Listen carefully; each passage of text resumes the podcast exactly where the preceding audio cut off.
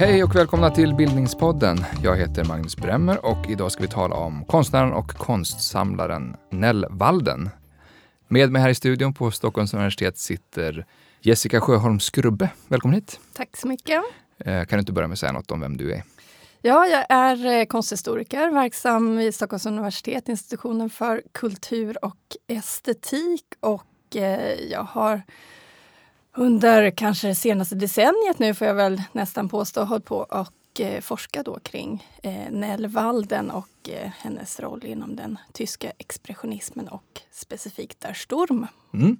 Flera saker där som vi ska prata om förstås. Mm. Eh, men först, eh, vem var Nell Walden? Eh, Nell Walden var en eh, svensk prostdotter som kanske lite oväntat eh, på 1910-talet landar i Berlin och eh, hamnar i händelsernas centrum får man väl säga när det gäller den eh, moderna konsten i Tyskland och Europa. Hon börjar samla konst men så småningom så börjar hon måla själv också och är verksam som konstnär. Mm. Jag såg någonstans att hon kallades för Sveriges första abstrakta konstnär. Stämmer det? Nej, det vill jag inte påstå. Eh, hon, eh, hon är väl en av de första. Det, det är lite svårt det här med vem som var först Mm. eh, i alla sammanhang. Eh, vi vet ju att Hilma af Klint till exempel målade ju abstrakt eh, Mm. konst eh, före de flesta andra, eh, men inte ställde ut den.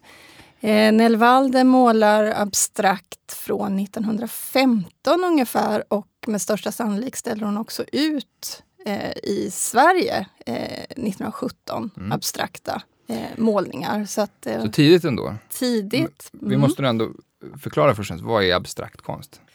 Ja, eh, man kan säga att det finns en snäv och en bred eh, definition av vad abstrakt eh, konst är. Den snäva definitionen, ren abstraktion, då handlar det om att eh, konstnären eh, inte på något sätt försöker avbilda verkligheten så att säga, utan använder sig av geometriska former eller eh, en slags spår efter den konstnärliga gesten. Det ser mer ut som tecken så att säga.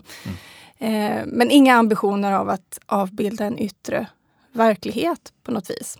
En lite bredare definition av abstrakt konst det är ju att det är fortfarande någon form av avbildning, så att säga. Det föreställer kanske någonting, även om det kan vara svårt att få syn på exakt vad det är som föreställs.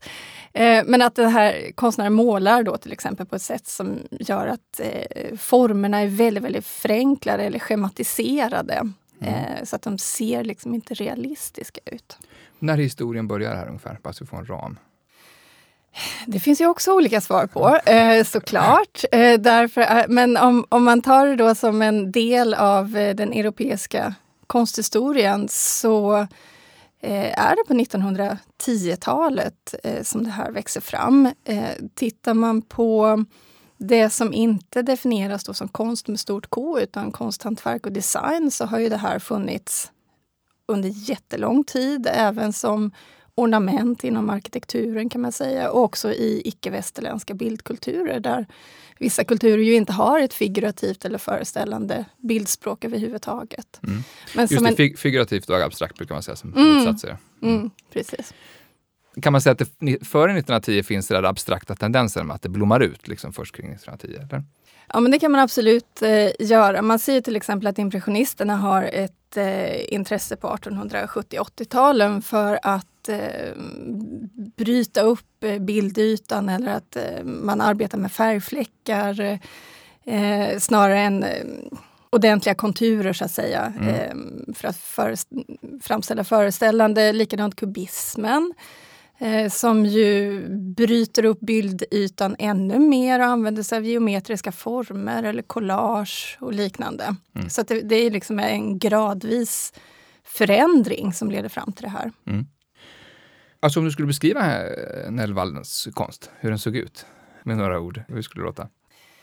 Hon, när hon målar abstrakt så kan man ofta se att det finns någon slags förankring ändå i eh, det föreställande. Man, man ser ofta referenser till eh, naturen, växtlighet, blommor, eh, liknande. Eh, hennes ehm, vad man skulle kunna kalla hennes signature style, det som är liksom mest typiskt, så mm.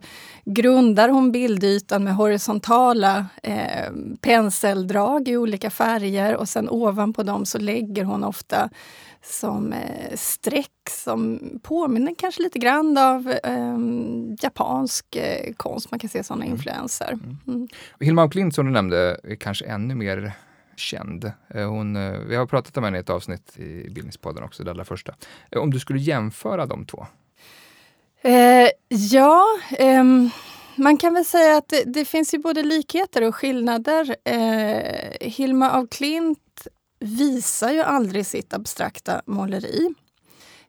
hon målar, eller säger sig måla, på uppdrag av någon slags gudomlig röst som talar till henne och ger henne i uppdrag att, att eh, utföra de här abstrakta målningarna eh, som ofta är eh, ljusare i färgskalan, som ofta arbetar mer med tydliga geometriska former, någonting som man inte ser alls i Nellwaldens konst.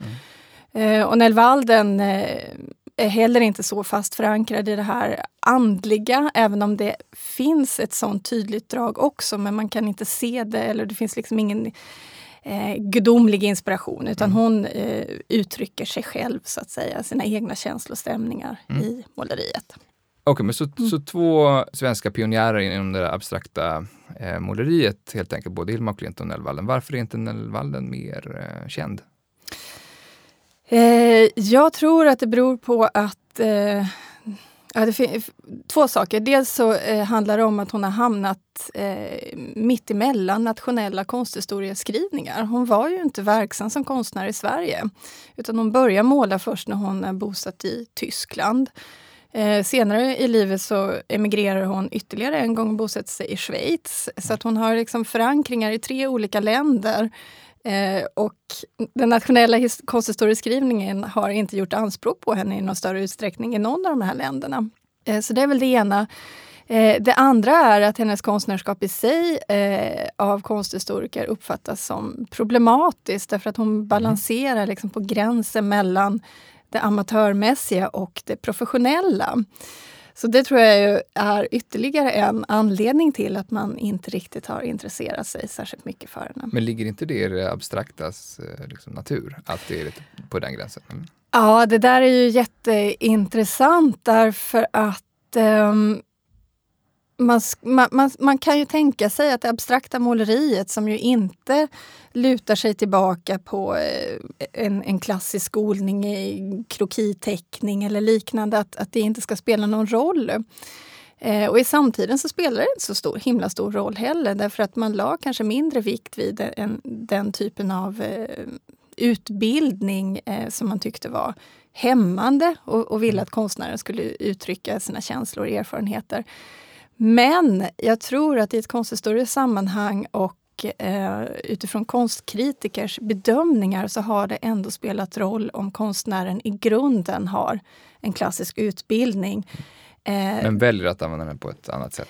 Ja, därför att då kan de här konstnärerna som ändå väljer att måla abstrakt förhålla sig till normer inom eh, den föreställande figurativa eh, konsten. De har också en utbildning där de ju inte bara har lärt sig att måla figurativt utan där man också har en utbildning som handlar om balans, komposition, färglära.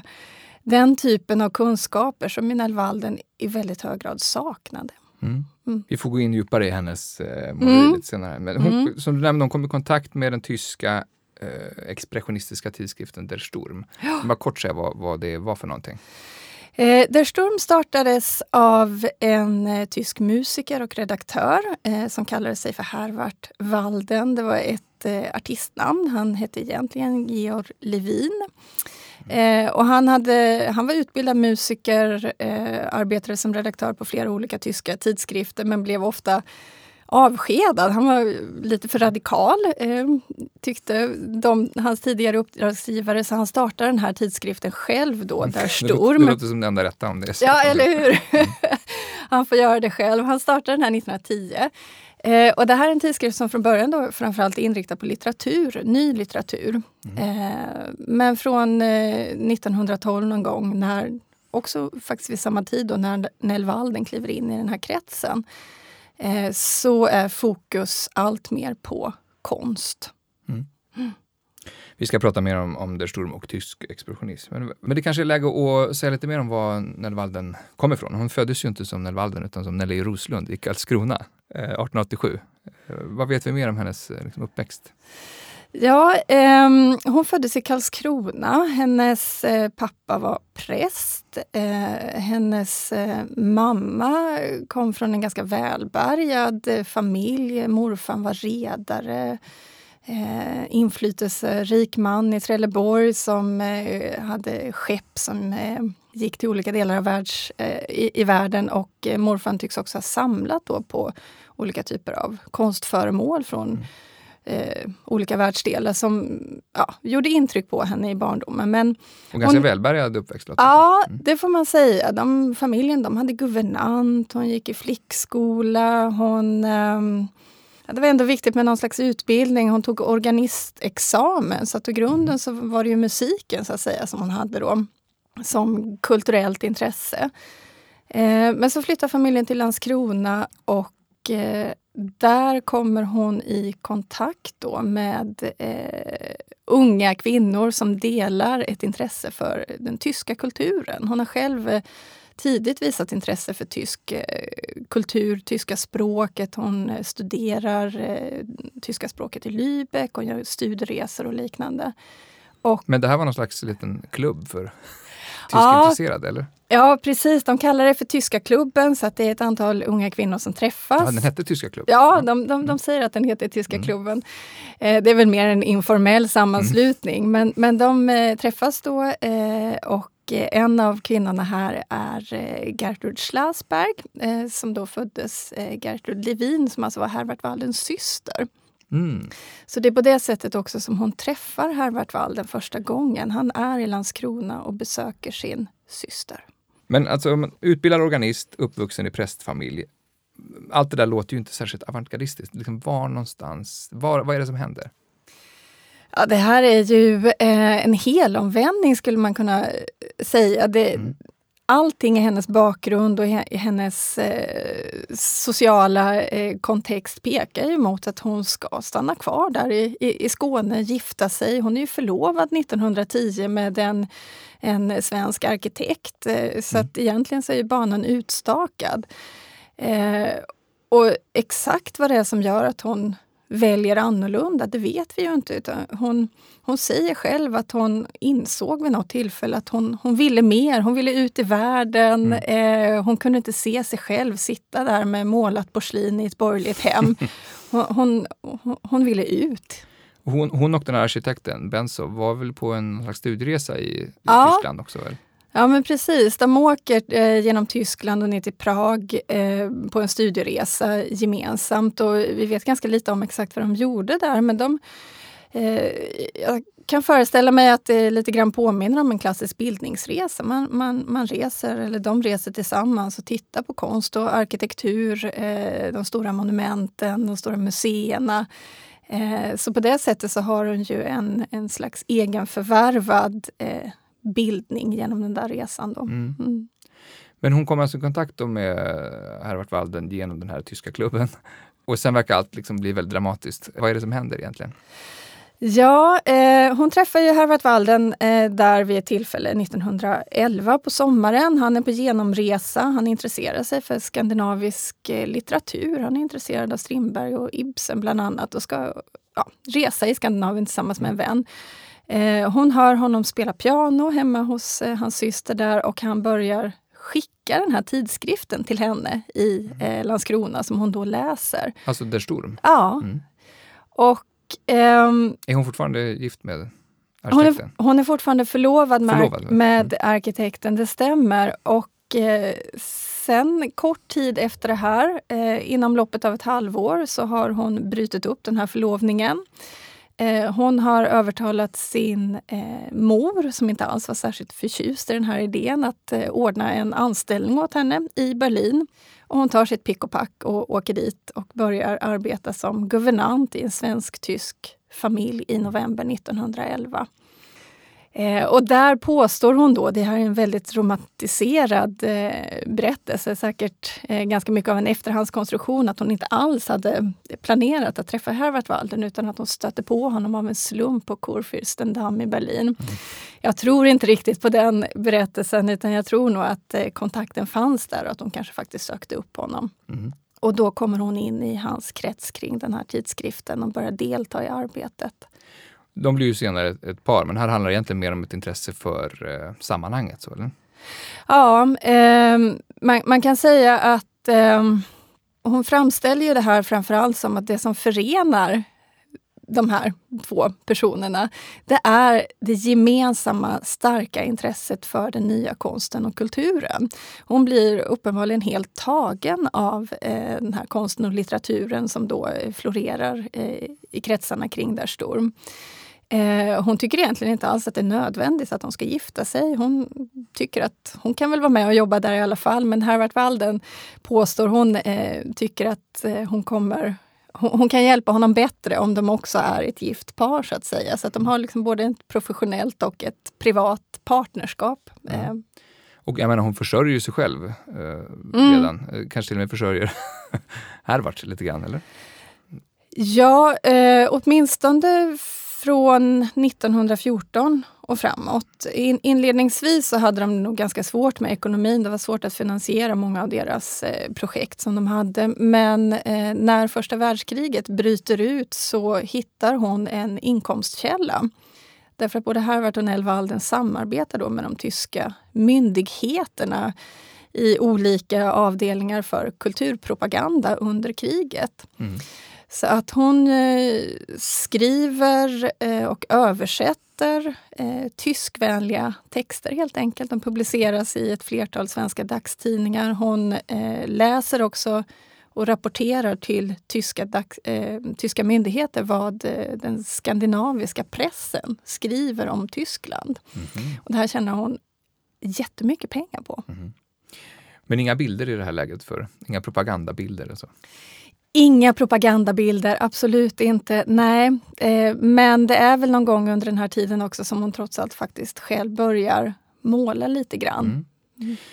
Okej, okay, men innan vi går för långt här, kan inte du bara liksom ge en, en sån livfull miljöbeskrivning av Berlin vid den här tiden? Det verkar vara en oerhört kreativ och spännande plats på massa sätt. Ja, Berlin under 1910 och 20-talen blev ju, skulle jag vilja säga, en kreativ och spännande plats. Eh, det hade inte varit så mycket av ett kulturellt centrum i Tyskland tidigare. Berlin blev ju huvudstad när, när tyska riket då bildas eh, i början av 1870-talet. Eh, och egentligen så var det väl andra städer som München, Dresden, Hamburg, Düsseldorf eh, som hade varit de konstnärliga centrumen i eh, Tyskland. Men just under den här tidpunkten så börjar blickarna vändas mot Berlin. Ehm, det öppnar ett flertal gallerier. Vi har bröderna Kassirer till exempel. Vilka var de? Eh, Paolo Bruna Kassirer eh, som öppnar ett galleri som impro, eh, introducerar impressionisterna framför allt eh, i eh, Berlin och för den tyska mm. publiken. Eh, och som får kämpa lite grann för det också därför att under eh, kejsarriket så har faktiskt kejsaren också ett visst inflytande på konstpolitiken så att säga. Han har starka synpunkter på vad som ska köpas in till de tyska museerna, vad som ska ställas ut. Det finns också en opinion eh, som inte är så förtjust i den här importerade franska impressionismen. Mm. Mm. Eh, men eh, under 10-talet så, så kommer det liksom allt fler aktörer som arbetar för de moderna konstriktningarna. Och där Sturm är då en av tidskrifterna. Det bildas senare flera andra tidskrifter och flera andra gallerier. Och under 10-talet så hinner man då det hinner tillkomma så pass många aktörer som liksom bäddar för det här som sen kommer att bli det oerhört eh, livfulla, eh, kulturella eh, livet under Weimarrepubliken. Mm. Och Weimarrepubliken har vi gjort ett helt avsnitt om, så det kan vi, man lyssna vidare på. Det är alltså då tiden mellan världskrigen kan man säga. Men om vi, om vi skulle fokusera på, på Der Sturm, alltså vilken plats hade de, den tidskriften, i hela det här liksom, kulturella ekosystemet vid den här tiden? De hade en eh, jättecentral plats skulle jag vilja påstå. De eh, introducerar eh, inte bara då de tyska expressionisterna utan företrädare för de flesta moderna konstriktningar i Europa som växer fram under den här tiden.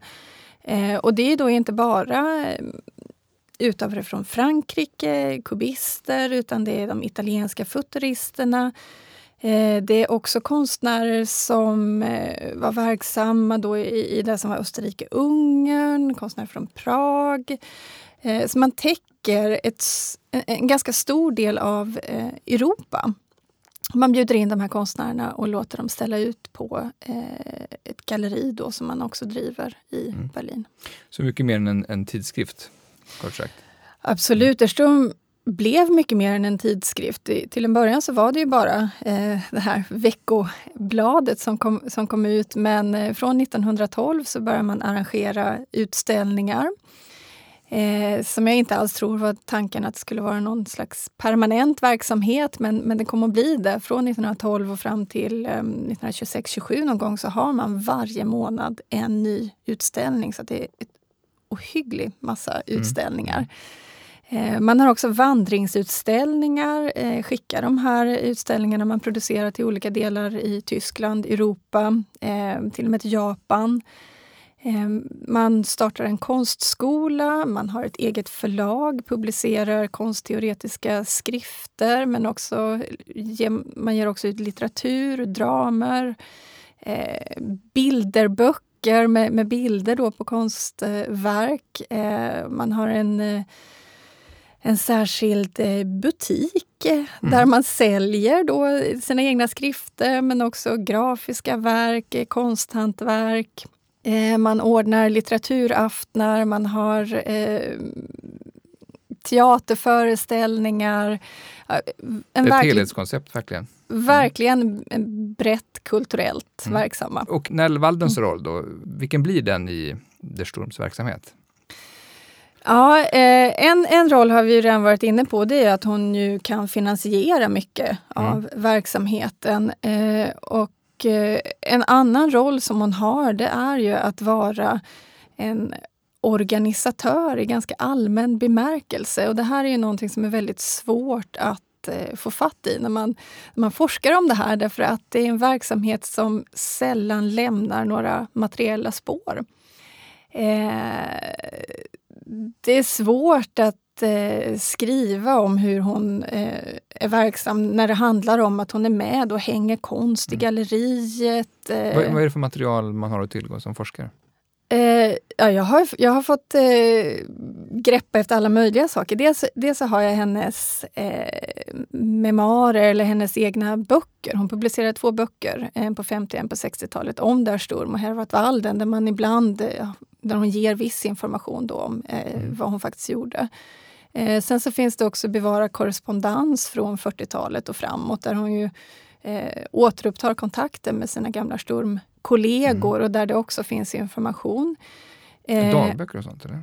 Det finns en dagbok eller en almanacka från 1913 där man kan följa hennes arbete. Det är mm. oerhört kortfattade noteringar men där kan man i alla fall se vad det är hon gör. Mm. Eller vad paret Walden gör i de här sammanhangen. Så vi direkt får en ram här. Hur, hur många år handlar det om som hon är knuten till eh, Der Sturm och ja, Hervart? Hon är där mellan eh, 1912 och 1925. Mm. Då är hon aktivt verksam i Sturm. Mm. Och sen, eh, vi ska komma in på det, men hon bryter sig loss därifrån och eh, odlar sitt eget konstnärskap. Men mm. om vi också bara för att eh, förstå vad vi pratar om här, vi kanske kunde ta en liten crash course i expressionism. Eh, expressionismen är en konströrelse där eh, konstnären framförallt strävar efter att uttrycka sina egna inre känslor eller erfarenhet utan att ta någon eh, större hänsyn till eh, att förankra eh, de här bilderna i den yttre verkligheten och hur den ser ut. så att säga. Utan det viktiga är att förmedla känslan. Eh, det handlar om uttrycket, mm. expression, alltså att uttrycka någonting. Så redan där finns liksom eh, ett frö till det abstrakta kan man säga? Ja, det, det, det kan man absolut säga. Eh, och det man framförallt fokuserar på, det man tycker är ett lämpligt verktyg så att säga för att uttrycka de här känslorna, det är färgen. Man mm. lägger stort fokus vid färgen och eh, koloriten i måleriet framförallt då, som man tycker har en eh, självständig uppgift som eh, betydelsebärare. Att färgen kan uttrycka saker på egen hand. Mm. Eh, man gör ju också ofta paralleller till musiken. Musiken är ju abstrakt så att säga, men musiken förmår ändå att uttrycka vissa typer av känslor och stämningar. Mm. Och på det sättet så menar man då att eh, koloriten i måleriet har samma förmåga. Och koloriten, då menar man liksom färgkombinationerna ungefär? Ja, mm. precis. Och, och, det leder ju också till att man tittar på alltså hur de här målningarna faktiskt ser ut, så att säga, så ser man att de är in, eh, konstnärerna är inte lika intresserade av teckningen och linjen, alltså figuren, utan det är ett stort fokus på färger. Det är mm. starka färger, det är kraftiga färger, ofta ganska grälla färger. Eh, de använder heller inte färgerna så att det att det överensstämmer med verkligheten. Det är porträtt med människor som har knallgula ansikten. Det är eh, blåa hästar, eh, röda kor. Ja, Mm. Va, vad mm. som helst, men, mm. men, men, inte liksom nödvändigtvis någonting som eh, liknar det vi ser i verkligheten. Är det här den stora skillnaden mot eh, impressionism? Jag tänker att det är lätt att tänka att det är två sidor av samma mynt, ens intryck och ens uttryck, så att säga. Eh, färgexplosionen, eh, är, är det den stora skillnaden i, i det här? Eller vad skulle du säga? Ja, det är en del i det, eh, därför att man då tänker att färgen har ett uttryck. Eh, men en annan sak är ju att impressionismen trots allt utgår ifrån den yttre verkligheten. Där handlar det om att konstnären tar ett intryck, impression, mm. istället av det som finns runt omkring så att säga. Och försöker att framställa det här eh, med hjälp i och för sig också ibland med ganska kraftiga färger, men på ett sätt som eh, också har paralleller till hur eh, ögat eller optiken fungerar. Man var ju väldigt intresserad av hur perception eh, överhuvudtaget fungerar. Det finns ju kopplingar till vetenskapliga teorier om seendet och synen under den här tiden. Men, men där är ju alltså impressionismen eh, utgår ändå från verkligheten, den yttre verkligheten. Medans och skakar om den lite grann på insidan ja. av konstnären själv. Och, och expressionismen är det tvärtom, att man har Precis. uttryck som kommer inifrån men som någonstans ändå påminner om verkligheten i olika Ja. Mm. Mm. Om vi tänker bort bara det tyska, vilken är den mest kända expressionistiska konstnären? Som du tror flest lyssnare känner till? Vasilij Kandinsky. Mm. Med rysk. Mm. Mm. mm. Edvard Munch? Kallar man honom Ja, absolut. Eh, det, det gör man ju. Jag Skriet är väl en, en tavla som många känner igen som har expressionistiska drag åtminstone? Absolut, absolut. Eh, han, eh, han, ja, för en skandinavisk publik så kanske Munk är mest känd. Och Munk var ju också en konstnär som Ja, en lite tidigare generation, men en som var en föregångare så att säga till de som eh, exploderade sen under 1910 och 20-talet i mm. Tyskland. Mm. Alltså, utifrån vad du beskriver också med färgen och allt det här. Absolut. Om vi ska avsluta den här lilla exkursionen i, i den avantgardistiska generationen, så vad, vad, skulle du säga utmärker just den här tyska expressionismen som ju då, där står med en av de viktigaste aktörerna inom den här tiden? Eh, ja, förutom den här oerhört kraftiga eh, färgskalan, eh, den här explosionen av färger som man, som man möts av i, i den tyska expressionismen, så finns det ett eh, tydligt intresse för um, inte bara det man kallar för primitiv konst utan också för eh, medeltida konst. Mm. Eh, så att det är många konstnärer som går tillbaka då och eh, tittar på äldre träsnitt. Eh, träsnittet i sig blir en, eh, en favoriserad, ett favoriserat uttrycksmedel. Man tar också intryck av folkkonst av olika slag. Går du på något sätt lite pedagogiskt förklara hur radikal den här konsten var vid den här tiden? Ja, eh, den väcker ju väldigt starka eh, känslor, eh, minst sagt. Och eh, man kanske kan tänka sig... Alltså, för att förstå det, jag kanske kan ge exempel på hur människor reagerade helt mm. enkelt. Man mm. ställer ut den här konsten eh, till en början. Eh, där Sturm arrangerar en, en stor eh, internationell utställning 1913 i Berlin där de eh, bjuder in konstnärer från hela Europa. Och eh, de får oerhört negativ kritik för det här. Eh, det handlar inte bara om att besökare eh, faktiskt handgripligen går till attack mot konstverken. Det mm. finns fortfarande ett av de här futuristiska verken som ställdes ut på utställningen har fortfarande idag jack i, i duken så att säga från att det är någon som har stuckit käppen i den för han har blivit så vansinnigt arg mm. eh, att den här typen av måleri gör anspråk på att vara konst. Eh, men konstkritikerna också är väldigt hårda eh, i sin retorik. Man kallar det för apkonst. Det är eh, idiotiskt. Det är, det, är all, alla möjliga ganska grova beskrivningar av det här. Man, vill verkligen inte acceptera det som konst. Mm. Eh, men Sturm kan man väl säga ändå utnyttjar, eller framförallt kanske då Herbert Walden som verkar ha haft ett, en, ett sinne för ja, propaganda kallar man det ju för. Det har ju inte så negativt laddat ord på den, på den tiden. Lite PR. Lite PR, precis. Marknadsföring. Han, han, är, han är oerhört skicklig på det. Så att han, som svar på den här kritiken så ställer han samman då väl valda citat med de här grövsta förolämpningarna. Och eh, delar ut som flygblad och eh, också ger ett slags försvarstal då för den här mm. konsten som man presenterar. Mm. All publicitet är ju bra publicitet sägs det ju. Ja, absolut. När börjar liksom Nellvalden uh, själv att måla?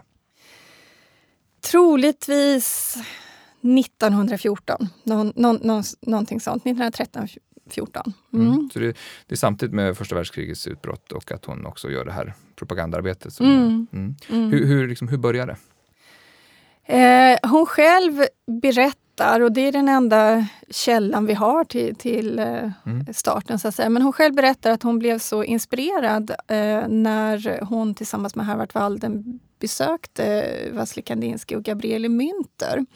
i Murnau i södra Tyskland där de var verksamma och där de också då hade en samling med just sån här äldre folkkonst, glasmålningar, ett slags bondemåleri mm. som man var intresserad av. Och det här inspirerade henne och eh, hon ville själv pröva helt enkelt. Så till en början så målar hon också ganska mycket på glas, så kallat hinterglasmalerei. Mm. Mm.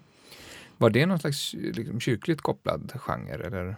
Ja, det är ofta eh, religiösa mm. motiv.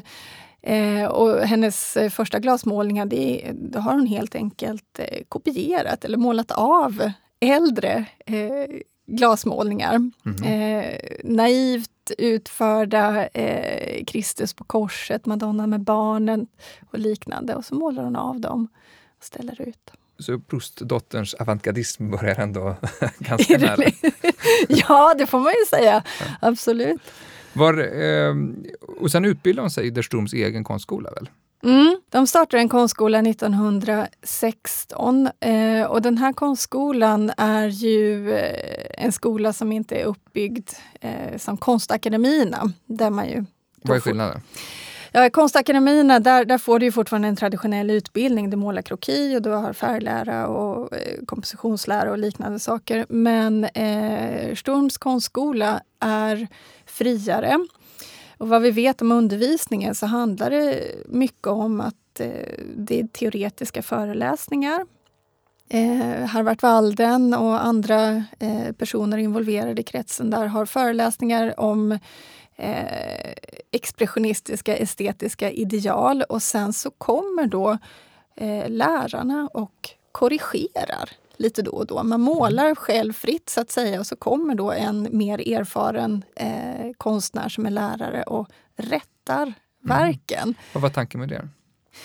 Ja, tanken är att, att, eh, att varje elev i den här konstskolan ska hitta sitt eget uttryck. så att säga. Det ligger i ganska hög grad i linje med eh, den eh, expressionistiska konstsynen. så att säga. Att det är det egna inre man ska uttrycka. Man ska hitta sitt eget sätt att måla. Men samtidigt då så kan man få hjälp på vägen av de mer erfarna konstnärerna hur man hittar ett eh, lämpligt uttryck i sitt måleri. Ah, okay. Målar hon expressionistiskt, skulle du säga, som konsthistoriker? Ja, jag har svårt att hitta någon annan term som passar bättre. Mm. Eh, samtidigt så är det ju så med de här eh, begreppen att de är ju väldigt generaliserande. Mm. Men om vi vänder på det, hur skiljer hon ut sig på något sätt i, i eh, den miljö som hon ändå liksom arbetar och är skolad inom som, som konstnär?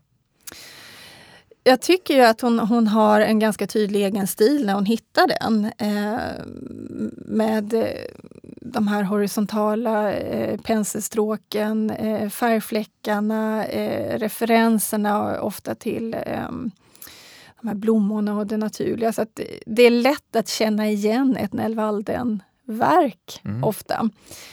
Ehm, men sen kan man ju se att hon knyter an till de konstnärerna som finns runt omkring henne. Mm. Hur märks det? Då?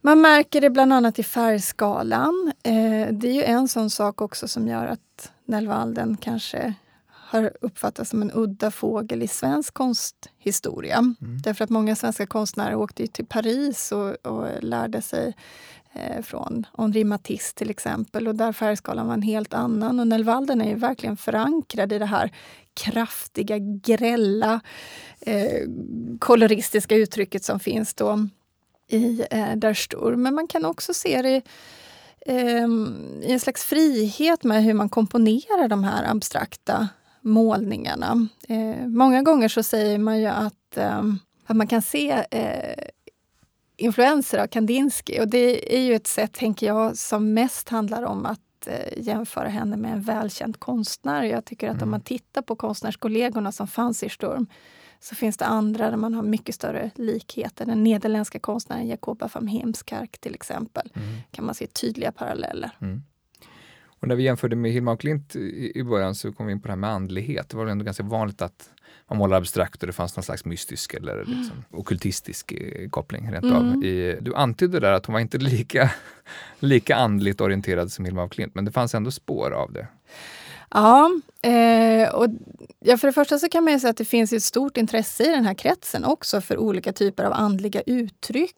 Eh, det är flera av konstnärerna som är kopplade till Der Sturm som är intresserade av eh, antroposofi. Eh, Kandinsky, som är kanske den som är mest välkänd, eh, skriver ju också eh, den här publikationen som heter Om det andliga i konsten. Där det faktiskt handlar om hur, hur konsten kan uttrycka högre spirituella värden. Eh, Nell Walden själv var väldigt intresserad av astrologi. Hon gjorde horoskop, eh, både sina egna, hon gör noteringar i sina almanackor livet ut om hur planeterna står och stjärnor och, och liknande. Och betecknas en tid under 20-talet som professionell astrolog. Jaha, ja. Okay. Det var du genast längre ifrån uh, uppväxten i Proust. Ja, ja mm. absolut. Eh, så, så det här eh, intresset i en bredare bemärkelse för, för, olika typer av andlighet eller högre värden, det finns ju absolut. Eh, Nell Walden har också en eh, inställning, hon säger att eh, det finns två områden där det är absolut viktigt med tro. Och det är mm. religion och konsten. Man måste tro. Eh, och exakt hur hon förstår eller vad hon menar det här med att man måste ha en viss typ av tro i sitt konstnärskap. Det är, det är väldigt svårt att, att greppa mm. för hon förklarar inte det närmare. Men, men, hon gör ändå den här parallellen att det mm. handlar mm. om en tro på någonting. Som är mer än en, än en vilja? Så bara. Ja. Mm. Hur kommer det sig att hon bryter upp från uh, Harvard Walden och Der Sturm-kretsen? Eh, det handlar mycket om att de eh, har helt olika, eller får helt olika politiska eh, mm. ståndpunkter. Eh, I samband med eh, revolutionen i Tyskland 1918-19 så eh, väcks Harvard Waldens intresse för eh, socialism och kommunism och han engagerar sig politiskt i de här rörelserna. Eh, Nell Walden som ju eh, när det gäller kultur så att säga verkligen är på den eh, radikala sidan, är eh, på politikområdet högst konservativ mm. Och kan inte alls acceptera det här så att det skär sig totalt. Och hon gillar inte att eh, Harvard-Walden helt plötsligt då sätter politiken framför konsten, som hon mm. menar. Hur kommer den här konservativa politiska läggningen till uttryck? Är det något som hon yttrar någonstans? Ja, man kan se det under eh, 30-talet när hon eh, skriver eh, reseberättelser. Hon reser ganska mycket i Europa på olika eh, platser och då publicerar hon reseberättelser eh, Eh, i eh, lokaltidningen i eh, Landskrona, Landskrona-korrespondenten. Mm. Och där finns det ganska tydligt en slags politisk eh, naivitet också när det gäller den framväxande fascismen i eh, Europa. Man, man, ser att när hon rapporter, rapporterar då från resor i Rom till exempel att hon tycker att ja, men Mussolini har ändå gjort, gjort lite fint här och likadant i Berlin att ja men eh, Tyskland under Hitler, man bygger ändå försköna stadsbilden och liknande. Och att eh, att hon tycker att det finns liksom en, en bra organisation, det är ordning och reda i samhället. Och det här är ju eh, på gränsen nästan till reaktionärt, eh, får man väl säga. Att hon, hon uttrycker liksom inte sympatier för eh, det nazistiska partiet men hon eh, är så pass konservativt inställd att hon tar heller inte tydligt avstånd från det före 1900 eh, ja, 33 någon gång, att hon, att hon att liksom inte ser det här. Att hon inte ser den eh, framväxande mm, antisemitismen som bara blir värre och värre i Tyskland under 20 och 30-talet. Så att säga. Finns det något tecken på att hon förstår det efterhand? Så att säga? Ja, eh, hon, hon, hon förstår det i efterhand och också såklart eh, utifrån personliga erfarenheter vad, hur hon och hennes närstående blir drabbade. Jag har, har ju sett hennes eh, klippböcker. De mm. förvaras sina artiklar då. Eh, och där eh, finns det åtminstone en artikel från 1933 som hon har bara rivit ur. Eh, som hon uppenbarligen inte har velat stå för i efterhand. Mm. Där hon har publicerat någonting som, som kanske i alltför eh, positiva ordalag då behandlar eh, Hitlers Tyskland mm. helt enkelt. Men det är alltså 1925 som hon, som hon verkligen bryter upp? Ja, precis. Eh, det går ju ett, ett antal år där och eh, Harvard Walden verkar försöka bearbeta henne, så att säga, övertala henne. Eh, men, men hon eh, låter sig inte övertalas eller övertygas och eh, till slut så blir det väl ohållbart eh, mm. på ett eller annat sätt. Men, men det intressanta är ju att de skiljer sig redan 1924. Mm. Eh, men hon det säger någonting ändå om hennes engagemang och hennes intresse eh, som är liksom djupt och, och, och, seriöst för den här konsten. Att hon väljer ändå att stanna kvar ett helt år och arbeta i Sturm innan hon liksom flyttar. Vad innebär det här för Der Sturm? Eh, det här är en del i ett större förfall skulle man väl nästan säga. Där Sturm eh, får ganska tydligt minskat inflytande under eh, 1920-talet. Den typen av konstnärliga inriktningar som man har introducerat på 10-talet, de har nästan hunnit bli etablerade. Expressionismen är ju inte den senaste konstriktningen i början av 20-talet utan då finns det andra eh, andra typer av konstnärliga uttryck. Så att eh, det är en anledning till att Sturm inte känns lika angeläget kanske längre. Eh, men eh, det här samarbetet som Nell och Harvard Walden hade med organisationen verkar ju eh, där verkar hon ju ha haft en så pass betydelsefull roll att det faktiskt får konsekvenser också för verksamheten. För man kan se att när hon har lämnat Sturm så blir genast eh, utställningsverksamheten eh, inte lika frekvent längre. Den, den kommer inte lika regelbundet. Tidigare så har det verkligen varit utställningar varje månad och till slut så ebbar det här ut. Mm. Och vad innebär det för Nervalden som, som konstnär? Jag skulle säga att det blir ganska svårt för henne från, som konstnär därför att hon är ju, hennes konstnärskap är ju så extremt tätt eh, förknippat med Sturm. Hon är ju verkligen eh, en produkt av Sturm, skulle man kunna säga. Eh, Sturm, det är viktigt att komma ihåg att det var ju inte en konstnärsgrupp Det finns ju liksom rena konstnärsgrupper där man sluter sig samman kring ett gemensamt eh, manifest och har liknande åsikter i, i hur man ska utföra konstnärskapet. Men Sturm är ju, eh, när det gäller konsten, då, det är ju en tidskrift och det är ett galleri, det är en eh, kommersiell verksamhet eh, i hög grad. Mm. Och de flesta konstnärer som ställer ut där har ju eh, utbildningar och, och, andra erfarenheter. Men, men Nellvalden är ju som konstnär fullständigt eh, förankrad och delvis också beroende av Sturm därför att hon har aldrig ställt ut någon annanstans.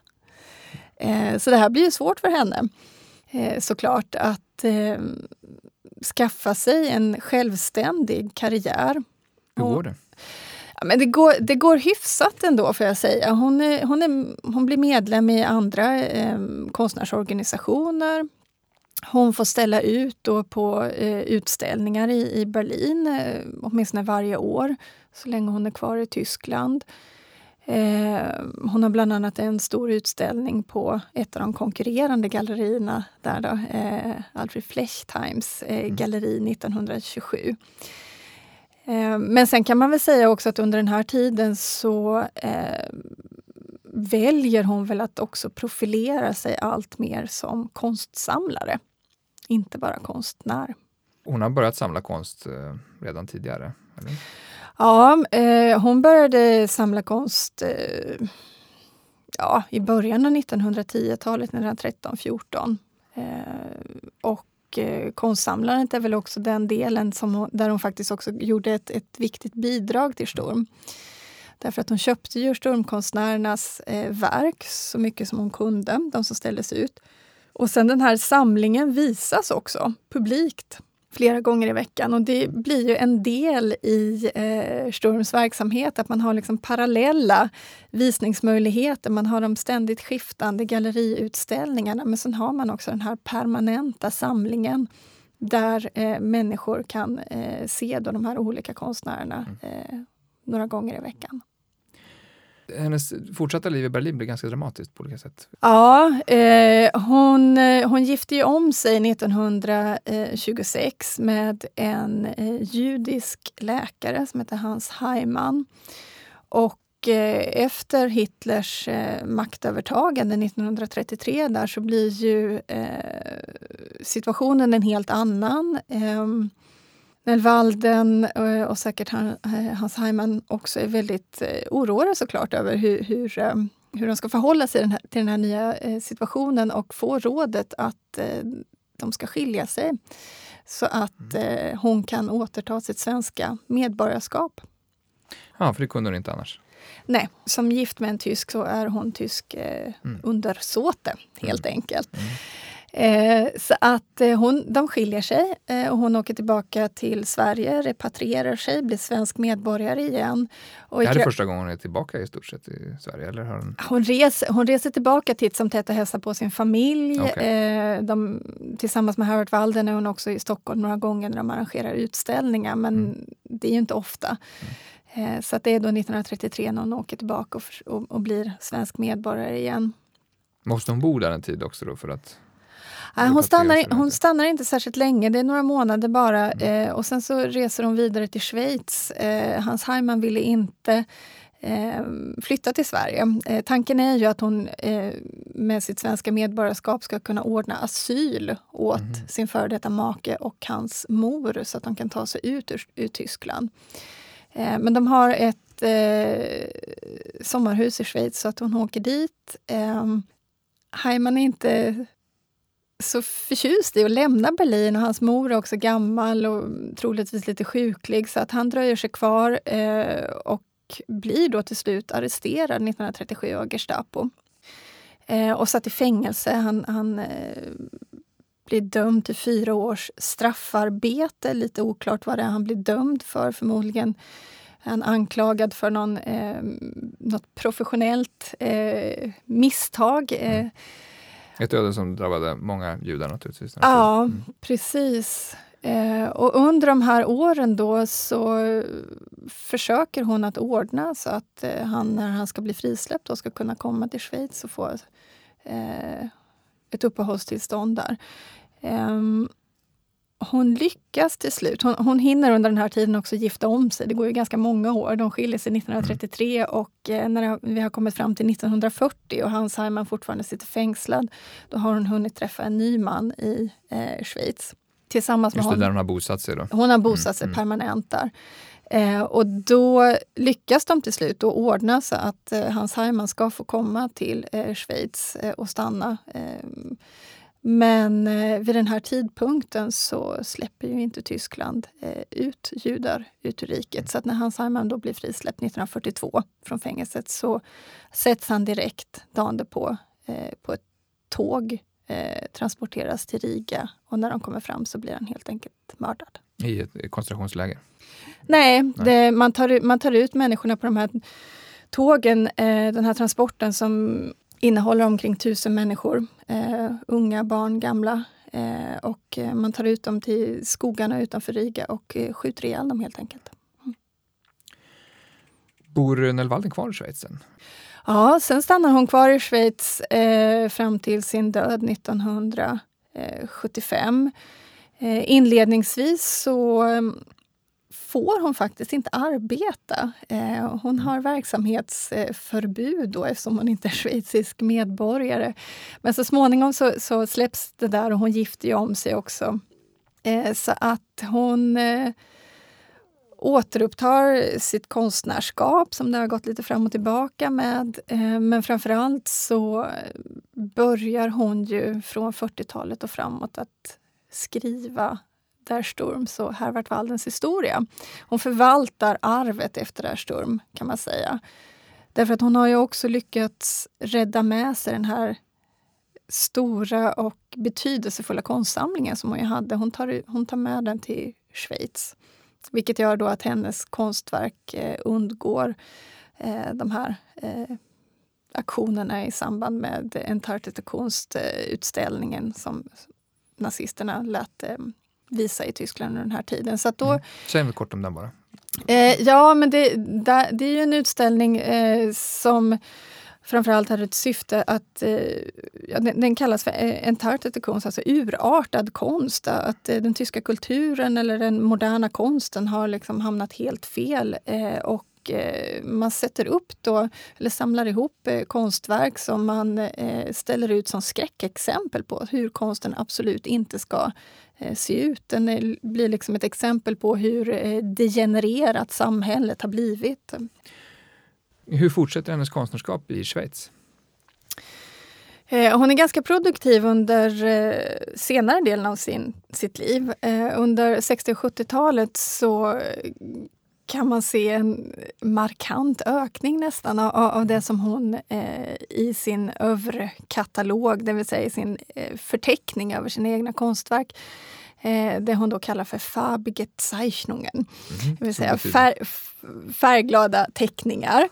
Eh, och det här eh, är lite olika saker. Det kan vara eh, akvareller, gouacher, teckningar, pasteller på papper men också på en massa olika eh, underlag. Hon, hon målar på glanspapper och mm. omslag, presentpapper och, och gör collage, alla möjliga saker.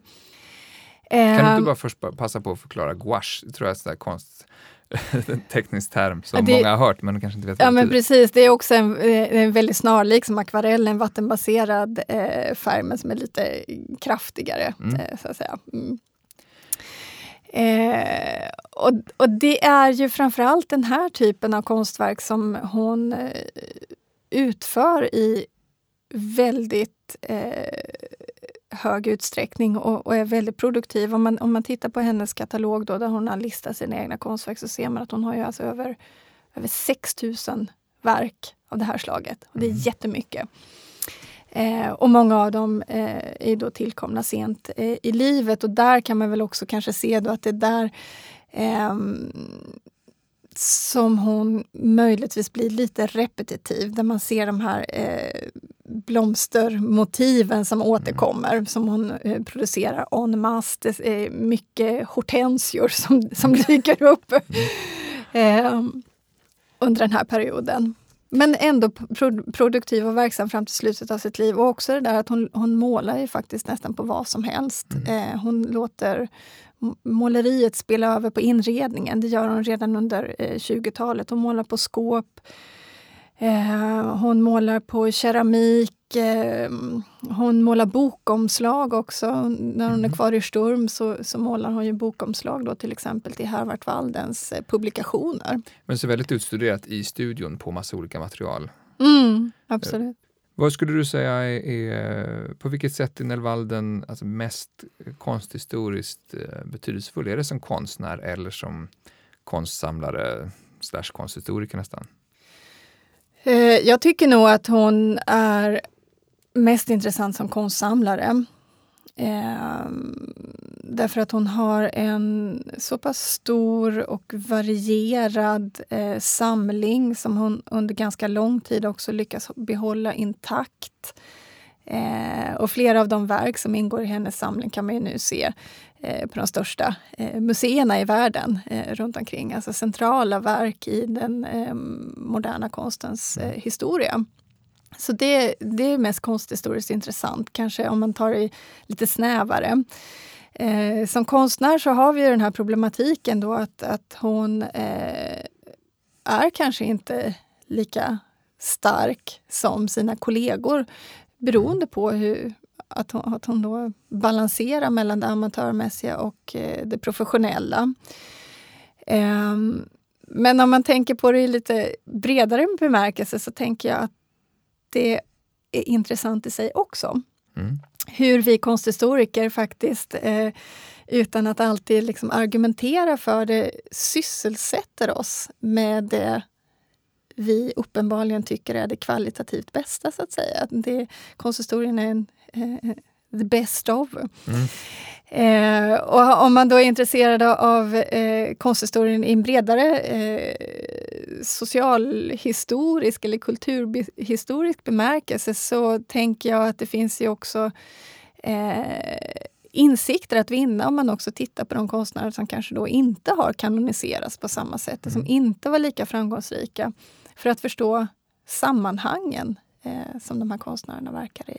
Och i detta fall också en person som uppenbarligen varit väldigt inflytelserik för ett visst sammanhang, i, i flera roller så att säga. Absolut. Eh, och, och, i det här fallet så tänker jag också att just, just det där med att, eh, som vi var inne på lite tidigare här, med att egentligen så kan man ju tänka att det här med en, en klassisk eh, utbildning i konst inte ska spela så stor roll när man börjar måla abstrakt. Hon målar ju inte föreställande.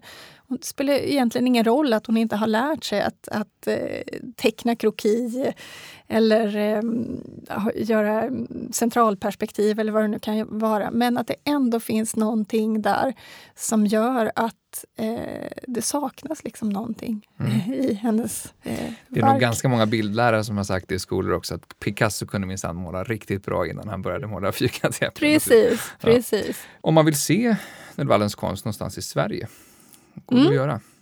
Absolut. Eh, framförallt så är hon väl representerad på Landskrona museum. Eh, Landskrona var ju den, eh, hennes hemstad under många år och eh, hon donerade eh, i flera omgångar under 70-talet. Eh, både egna verk, verk ur hennes samlingar, hennes arkiv, hennes bibliotek, fotografier och liknande. Så att Landskrona museum har den största samlingen av verk, mm. Nellvalden.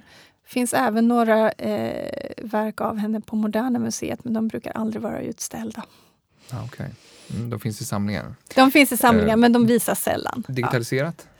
Digitaliserat, absolut. Moderna museets hemsida kan man se dem på. Mm. Och på andra ställen? Eh, hon har också ett stort antal verk i eh, Bern, Berner Kunstmuseum. Eh, eftersom hon då bodde i Schweiz och eh, donerade också till. Mm. Vi lägger in lite länkar på bildningspodden.se så kan lyssnarna eh, kanske titta lite på några bilder. Det låter bra. Eh, tusen tack Jessica Sjöholmsgrubbe för att du ville vara med i Bildningspodden. Tack för att jag fick komma. Tack också ni som har lyssnat. Vi är tillbaka igen om ett par veckor med ett nytt avsnitt. Vi hörs då. Hej! Du har lyssnat på Bildningspodden, en podcast från humanistiska fakulteten vid Stockholms universitet. Podden spelas in på Språkstudion och tekniker är Kristin Eriksdotter Nordgren.